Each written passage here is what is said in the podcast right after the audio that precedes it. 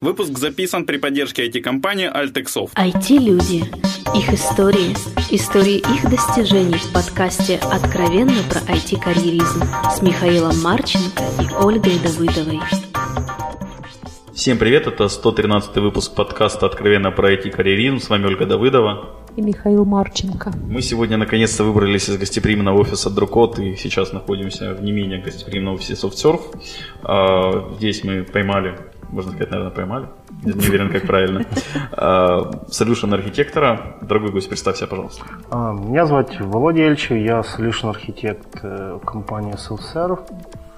Ну, всем привет.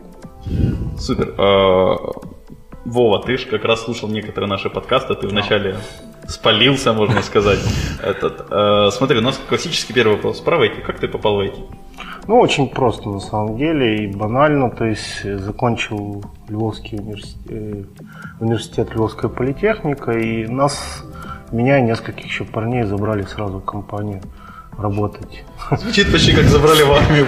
Ну, на самом деле, ну, типа а распределения, то ли не распределение это было. То есть в 96 году много компаний не было на маркете, поэтому нам предложили работать на одну государственную компанию, мы просто туда пошли и сколько? 6 или 7 лет отработали. А чем занимается государственная компания во Львове? А, та конкретно компания занималась э, обработкой телеметрической информации с украинских спутников и российских. Соответственно, мы имели 7 лет такого конкретного драйва, реал-тайма. То есть писали программу, которая обрабатывала а, информацию спутника. И в тот же самый момент на базе, ну, ну, как бы сказать, на базе результата принималось решение, что с этим спутником делать. Поворачивать, разворачивать и так далее и тому подобное. Да, маленькая ошибочка может. Ну, я могу про это целую историю рассказать, как один а, украино-российский спутник болтался там пару месяцев, и только из одной простой ошибки поменяли плюс-минус. А что потом сделали с этим спутником? А потом, Поймали? Потом очень интересно, ну, очень гениальные люди а в Днепропетровске придумали, как это все вернуть назад, и реально вернули? его вернули. Здорово.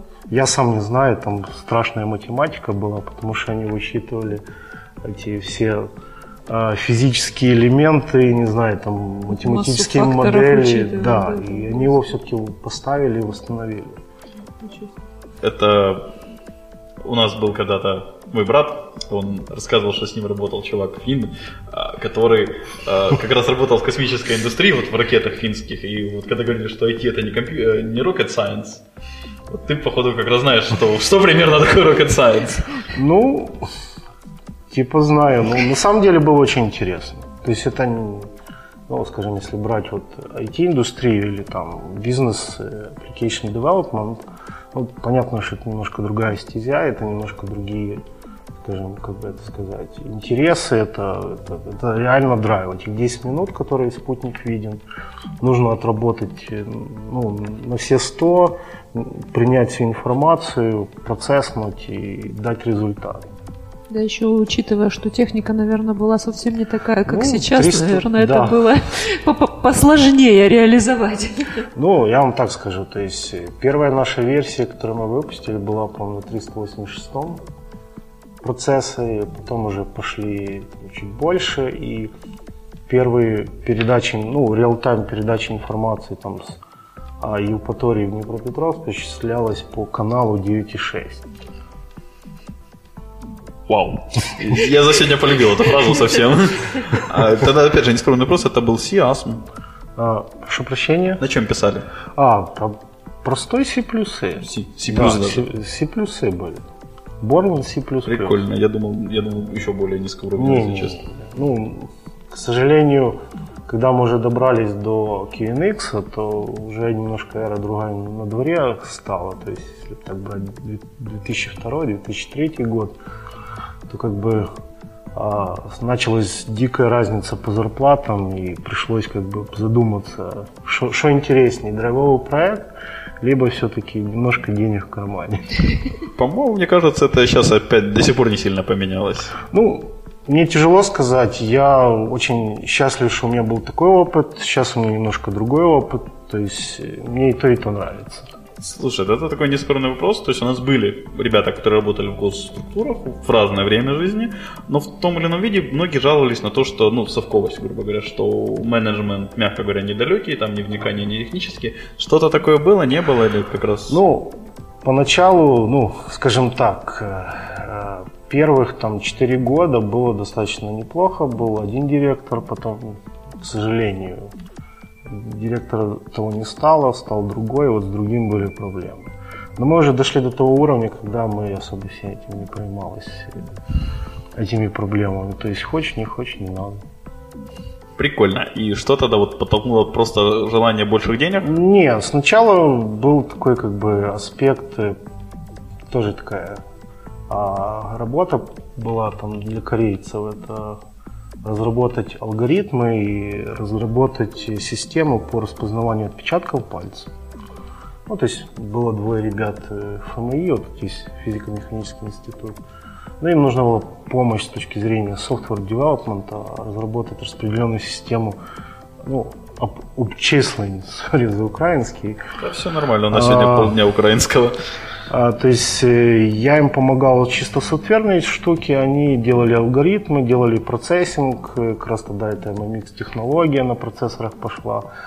Вот мне это заинтересовало, это как бы был первый шаг. Я как бы еще немножко совмещал две работы, но увидел, что немножко есть другой, другой мир, другие, как бы, я бы не сказал деньги, а в первую очередь другой какой-то интерес.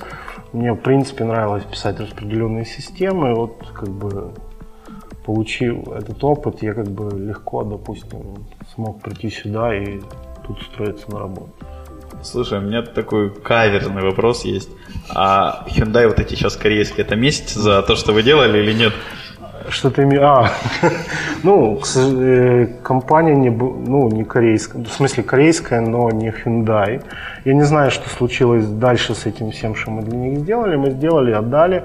После этого у меня был просто на базе нашего алгоритма, который мы сделали, я сделал такую небольшую систему по регистрации прихода людей на работу и ухода. Тут есть пару реализаций, люди до сих пор пользуются. Я думаю, это приятно, когда ты знаешь, что твое до сих пор живет и активно.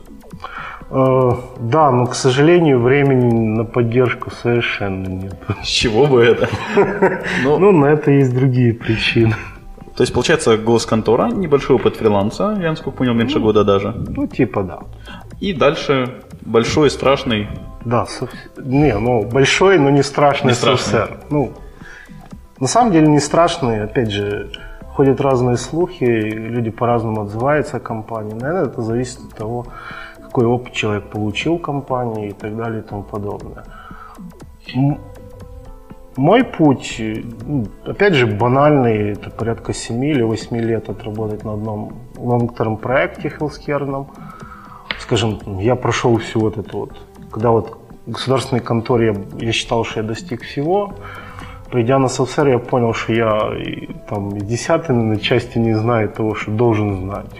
И опять же, вот этот путь от девелопера к, скажем, техлиду или архитекту на проект, на данном конкретном проекте, то есть у меня занял порядка 8 лет.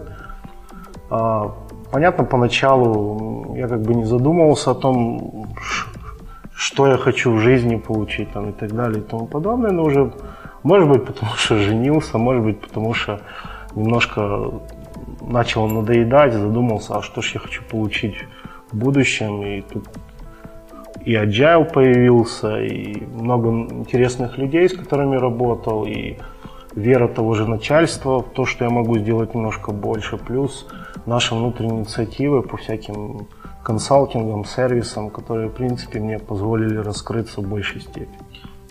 Слушай, я, я немножко, получается, в каком смысле вернусь назад. Почему Совцов? То есть, я насколько понимаю, тогда все же не одна компания была во Львове.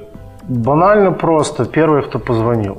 А, они тебе позвонили да, даже? то есть я, как бы, у меня был такой перерыв где-то порядка трех месяцев, я так, а у меня там, ну, не будем говорить про это, то есть был опыт поездки за границу, поехал, посмотрел, вернулся и просто разослал резюме там на 5 или 6 контор, которые были, и СФСР первый, в принципе, кто позвонил, нормально отнеслись к тому моему опыту и взяли. Но собеседование было страшное в соцсерф. Ну, я не знаю, там, на самом деле нет. Э, собеседование было не страшно, зато первых две недели было страшно. Ну, знаете, у каждого человека есть какие-то страхи в жизни, правильно? То есть, например, кто-то что-то не любит делать. Вот мне как раз попалось вот именно то, что я меньше всего любил. Это читать чужой код. То есть меня брали непосредственно на поддержку очень legacy проекта, который был написан там на четырех языках который был, э, ну, запускался на... Прости, мое девелоперское прошлое, да, это себя знать неинтересно. А четыре каких использовались? Ну, VB, Delphi, C, C++ и еще какой-то этот AS400, я уже не помню, как он называется, там скриптовый language какой-то был. Коктейль «Убей себя», да? А? Коктейль «Убей себя». Ну вот и реально было две недели дикой паники, потому что я реально не понимал, что можно делать с 200 метрами этих а, сурсов. И я их смотрел, как говорится, смотрю книгу, вижу фигу. Ну, а потом, когда уже появились первые какие-то задачи, плюс ребята немножко по бизнес-логике помогли, как-то так первая задача сделал, вторую, третью, а потом поехала. И сейчас, когда, допустим, кто-то говорит, там, я не знаю C++, говорю, я тоже не знал. Ну, образно говорю, не знал. То есть, ну, то есть, а, такой челлендж был, который пришлось преодолеть, и вот, в принципе, как бы войдя в компанию. Но, но не жалеешь, что справился с этим? Не, да? Можешь, в принципе, испугаться и сказать, да ну вас с вашими вот да, этими. Нет, я уже ничего не боюсь. Ну, на самом деле ничего не боюсь, то есть всегда ходил там на экзамены первые, сейчас всегда идут первые, там, скажем, а, Митинг заказчика. Ну, получается, что так. Ну, Тут главное не бояться.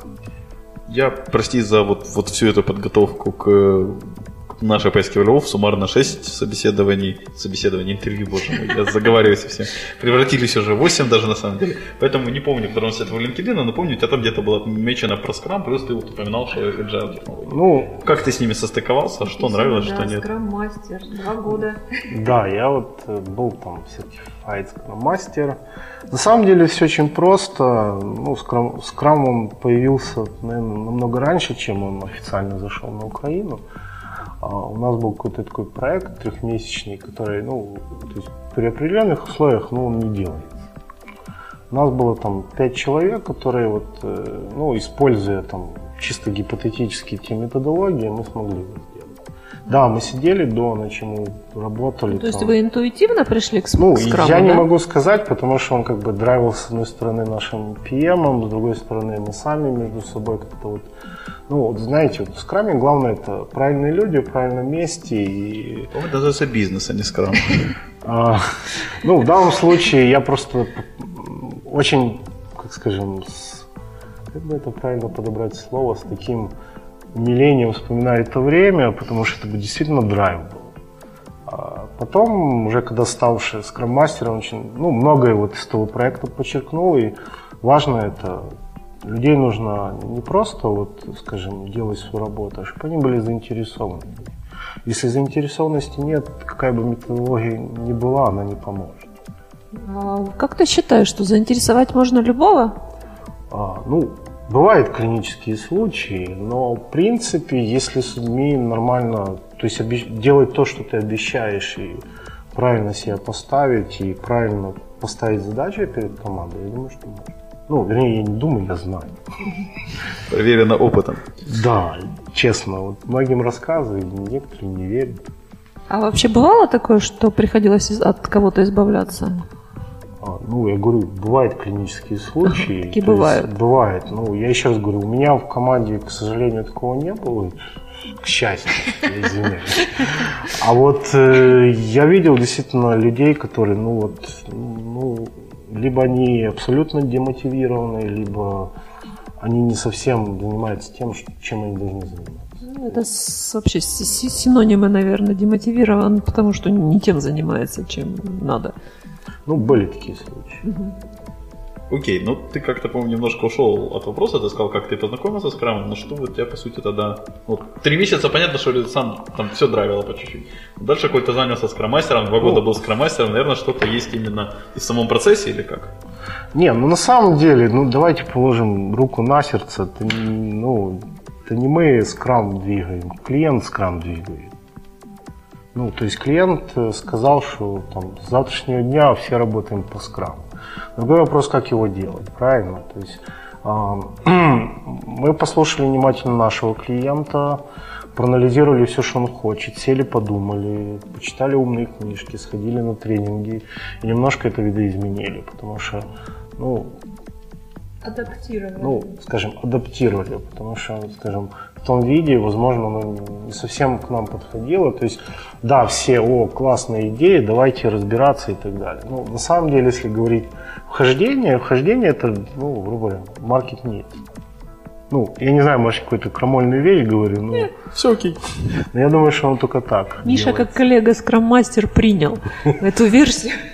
Не, ну, вы просто поймите, с моей точки зрения, то есть завтра будет новая методология, правильно? То есть опять же побежим. Она будет или завтра, или послезавтра ну, обязательно. Побежим по в другое направление, правильно? Кто вот для себя воспринял там agile, там, я не знаю, там, а, кто хочет в этом плане там развиваться, какие-то практики пользовать, мне кажется, вот это уже называется как бы любовь к этому. Для меня эта методология, если правильно использовать, будет результат. Мне, мне просто кажется, такое есть, можно сказать, сравнение. Ну, молоток как бы можно любить, но зачем? Им надо пользоваться и уметь. Ну, вот я им пользуюсь. А, окей, хорошо. А, вот ты сейчас solution архитект, да? Что это за неизвестный зверь? То есть архитектор знает, solution знает как решение. Вместе как-то не до конца понимаешь, Ну, а до этого был систем архитект. Да, то есть там скакал. Разница. А, ну, я вам скажу, как она у нас ну, компания позиционируется, плюс пару слов вот себя. Нам важнее, как ты это позиционируешь, чем компания. Ну, на самом деле, я, ну, сами же придумывали, поэтому... А, ну, у нас достаточно очень просто, то есть там, system архитект человек, который работает, там, скажем, на одном или двух проектах. Там, у нас есть три градации. Application архитект – это когда он полностью сосредоточен на одной аппликации или там одном конкретном решении, там web application, там, whatever. А систем архитекта больше такой уже типа гуру, который может хендлить, за английский язык, э, несколько проектов. Причем разноплановых, да? Ну, по бизнесу да, может по технологиям нет. То есть имеется в виду у нас есть Java, .NET архитекты. Solution архитект, когда все равно какой проект да. и сколько их. Ну, на самом деле это просто, может быть, где-то близко к enterprise, когда есть множество продуктов, их нужно каким-то образом интегрировать, а нужно принимать комплексное решение, не просто так там, две пликушки наваять, а именно вот в таком плане. Ну и плюс, когда нужно ехать там клиенту полностью неизвестно куда, что и как, и просто сделать так, чтобы все, все было хорошо. Ну, это я в очередной раз за последнее время наталкиваюсь, то есть получается часть функционала бизнес-аналитика, как раз когда идешь к клиенту, по сути. Не совсем. Ну, если бизнес-аналитика с собой нету, то приходится закрывать эту часть. Ну, то есть, ну, если есть бизнес-аналитик, тогда мы работаем просто в паре. То есть тут, тут все зависит от того, сколько у клиента денег, сколько у клиента возможностей и так далее и тому подобное. И как, как клиент вообще воспринимает э, слово бизнес-аналитик. Потому что бывает ситуация, когда я работаю с их бизнес-аналитиком. Ну, у меня перед глазами сейчас нет LinkedIn профиля, Оли есть, а ты, ты понял, что solution архитекторы, они все же делятся по технологиям. Ну да. Какой вот твой стек ну, технологий? Мой дотнетовский, ну, будем говорить, майкрософтский, так, ну, в последнее время приходится все и сталкиваться с Java, и Ruby, и что там еще есть, Python. Ну, на самом деле я стараюсь немножко абстрагироваться от технологий, потому что, а, ну, если система достаточно сложная, комплексная, то уже мы говорим уже на каких-то архитектуре паттернах, мы говорим о каких-то уже либо интеграции с готовыми решениями, либо мы думаем, построить их или нет. То есть сейчас я, я всегда перед тем, как клиент что-то спрашивает, я говорю, а зачем? Или Зачем что-то строить, если уже все есть?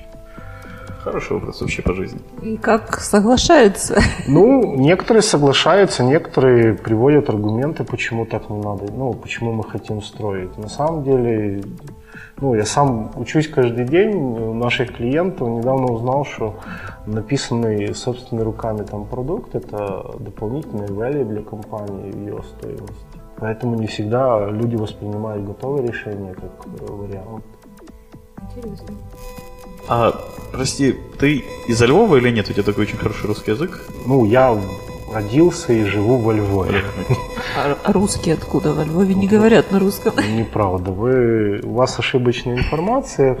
Я когда-то специально интересовался, потому что очень часто вот езжу там на Восточную Украину, там, то всегда говорили, о, западенцы приехали. Ну, и на самом деле, не знаю как сейчас, но на, по-моему, на конец 90-х годов, или 92-й, 93-й, больше 40% населения во Львове говорило на русском языке. Причем одинаково хорошо, наверное, как на русском, так и на украинском, ну, да?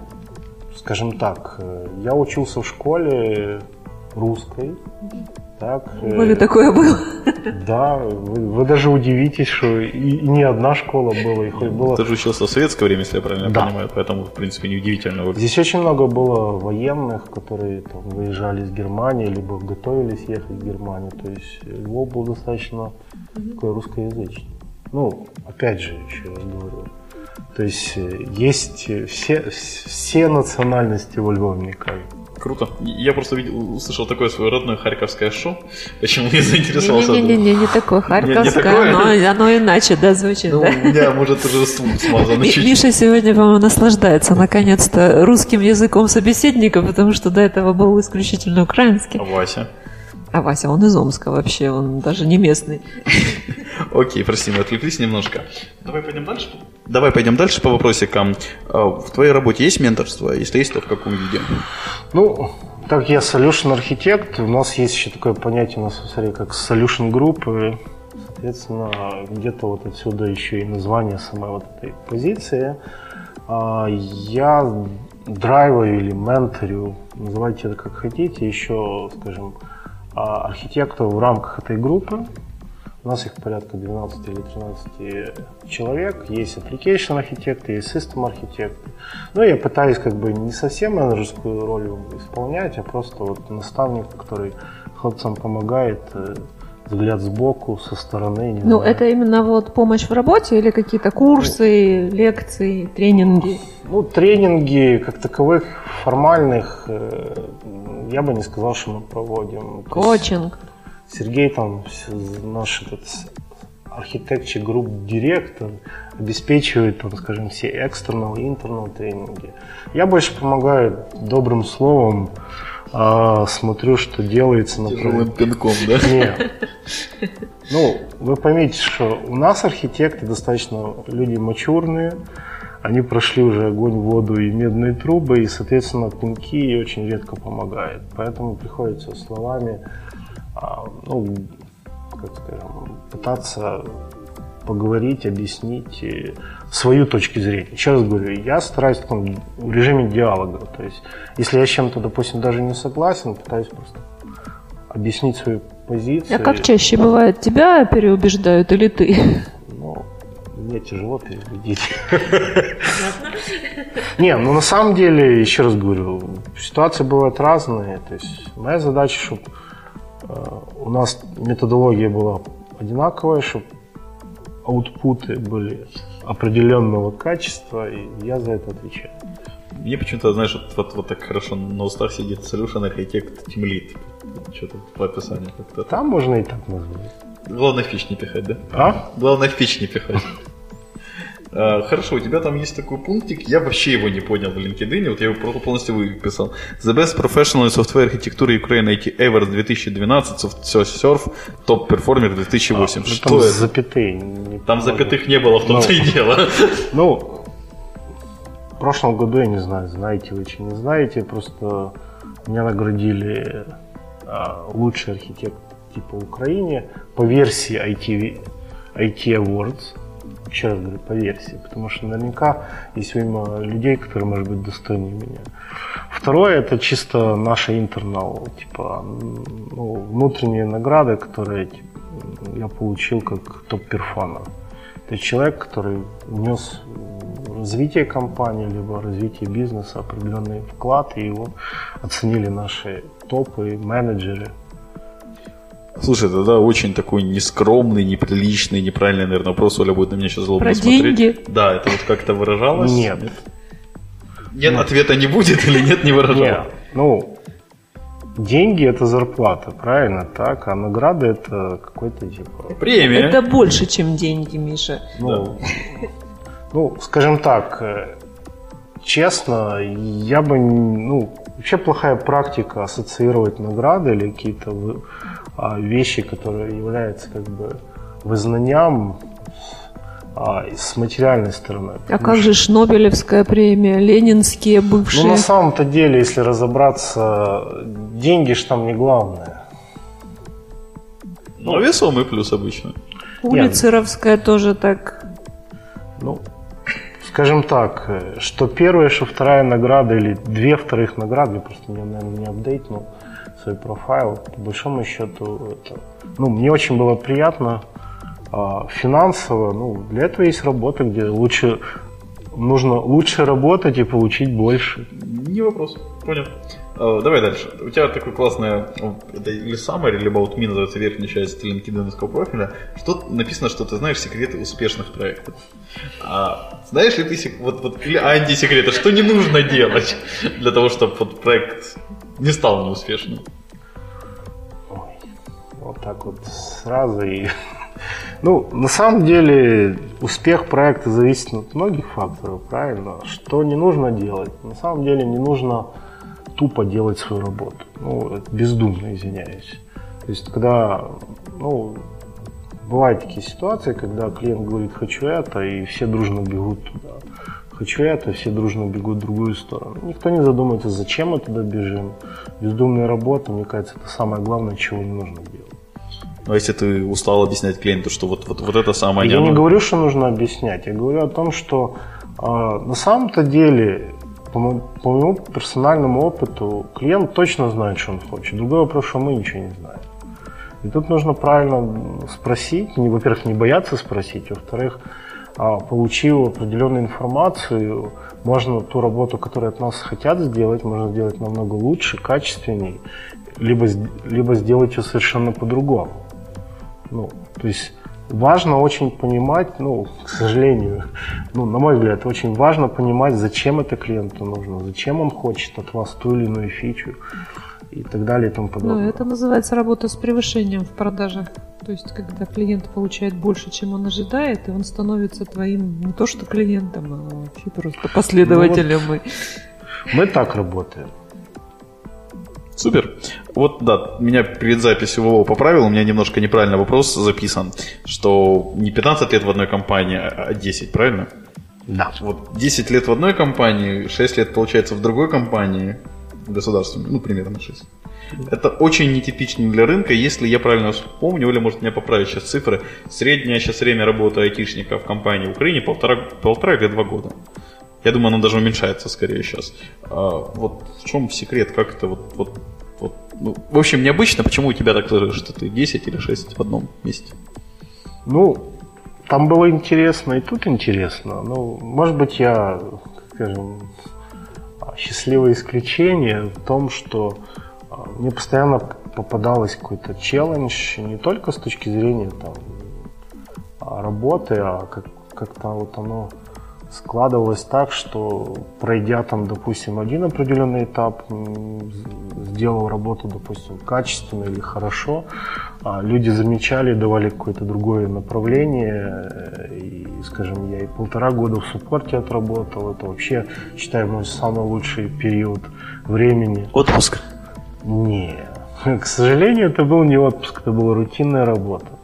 Реально рутинная работа, когда приходилось сидеть и долго, потому что когда медицинская система не работает и люди не могут делать свою работу, приходилось ну, реально стараться, чтобы порешать ту или иную проблему, либо определить, где проблема, чтобы хлопцы потом зафиксили ее где-то там, за 2-3 дня и дать опять заказчику результат.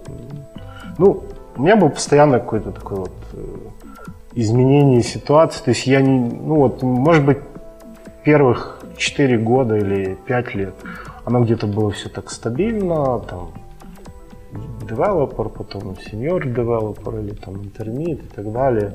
Ну а потом, наверное, я просто переосмыслил то, что хотел в жизни. И вот как-то оно поехало, побежало, и, и я абсолютно не жалею, что я никуда не ушел. Окей. Ну, у меня вопросы кончились, может, Оля какие-то есть еще? Это уже, наверное, время. Я не И время полчасика уже прошло. О, может, у тебя есть... У тебя сейчас, по сути, есть последняя возможность сказать, может, что-то от тебя, что-то еще хочешь. Дальше у нас есть финальное трио Да. вопросов. Ч- чего мы еще не затронули? Ну, это тяжело сказать. Нужно, ну, я не знаю, это может перекликается с твоим последним айтемом. А Пожелать людям что-нибудь. Тогда давай у нас тогда вот пойдем стандартно. Какие дальнейшие планы у тебя?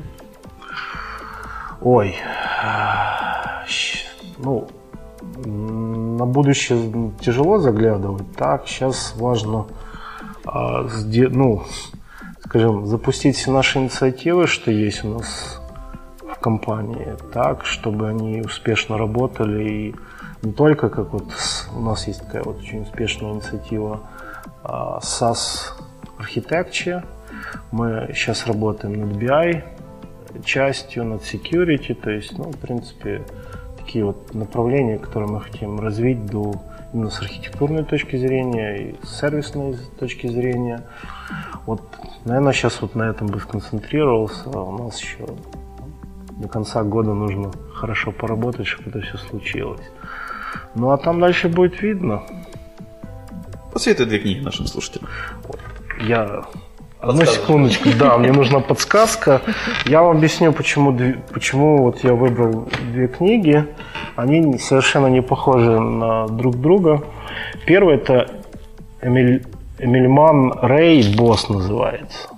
Ну, книга настолько на меня произвела впечатление на отношение к работе. Насколько можно, ну, не нравится это слово, но насколько можно вот мотивировать людей, работать в правильном направлении, эффективно и, э, честно говоря, достигать офигенных результатов. Вторая, Software Architecture in Practice, банальная штука на самом деле, А, но ее основной, как бы сказать, основная фишка в том, что она приводит вот э, знания архитектора в определенный порядок, раскладывает по полочкам и показывает на самом деле, чем архитект должен заниматься на проектах. Понятненько. И самое последнее, только что ты уже в каком-то виде начал. Пожалуй, что это хорошее нашим слушателям. Конечно, пожелаю, то есть, ну, здоровья, ну и стремление в жизни. Если к чему-то стремиться и видеть цель, ставить правильную цель перед собой, всего можно в жизни достичь. Большое спасибо, Вов, что ответил на наши вопросы. Большое спасибо слушателям, что слушали нас. А, Все вопросы и пожелания мне на почту шами 13 собака Всем спасибо, всем пока. Пока. Пока-пока. Откровенно про IT-карьеризм с Михаилом Марченко и Ольгой Давыдовой.